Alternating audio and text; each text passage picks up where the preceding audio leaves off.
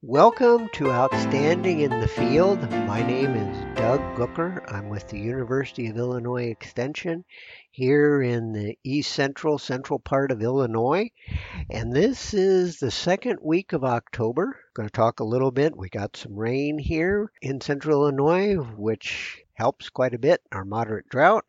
Uh, it's time for soil testing and I need to mention that we've got some new P and K fertility recommendations that everyone should be aware of because uh, it's going to save you some money and some fertilizer, and also the idea that it's still time to plant cover crops, and cover crops don't need to cost you a fortune to plant, and they have a lot of benefits. So, getting right into it. This past weekend, over three days, we received close to two inches, over two inches of rain in some cases, of much needed moisture. This was good not only to help us begin the recharge of moisture, which is so desperately needed since we're dry down below five feet in uh, many areas of central Illinois here, but also it gave our farmers in the middle of harvest much needed rest and opportunity to repair and look over and get equipment cleaned up and ready to hit it again. Here in central Illinois, we are past 50% harvested, uh, and in fact, some farmers have completed all their soybeans and are a third of the way through their corn harvest. So they're beginning to see,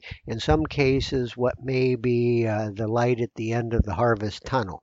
With that being said, it is time to do soil testing. If you have not soil tested fields in four years, what are you waiting for? We need to be doing that. Uh, it's our best way to see what's needed. Also, remember that lime is the cheapest fertilizer you can apply. It makes all the other nutrients work the way they're supposed to. So keep that pH in the range where it's supposed to be.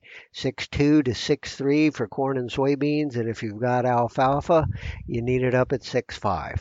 If for some reason you uh, have forgotten how to do soil test or you've got somebody new on the farm, an employee that doesn't know how to do it, check out our website, and we have a link on there to a quick minute and a half video that tells you how to do it. With that in mind, I want to move on to the new fertility recommendations.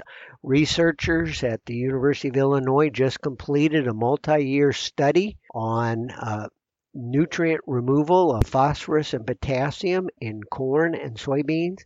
And what they found is we've got about a 12% reduction from what we had previously been recommending to use for those maintenance fertilizer levels when you're using your yield to calculate the, the amount of fertilizer you need to put back on to replace those nutrients. So this is very key. You can find these results very easily. Just Google new grain P and K fertility and uh, they should pop right up. Plus, uh, we also have it on on one of our blog posts at our website. So once again, it's not hard to find, but when you consider it's a 12% reduction, that's money in your pocket, and it's also a good message for our city cousins that we're doing a better job. Also, lastly, cover crops. It's a great way to keep our soil on the slopes. It's also a great way to break up compaction.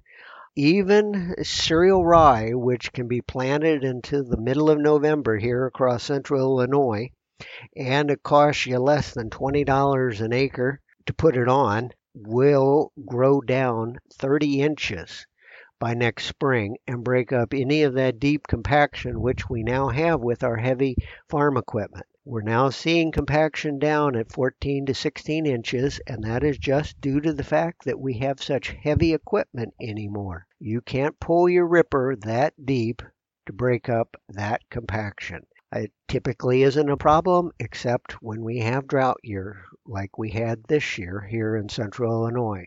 So once again, cover crops. We've still got time and it's a great way to keep nitrates out of surface water and our tile water.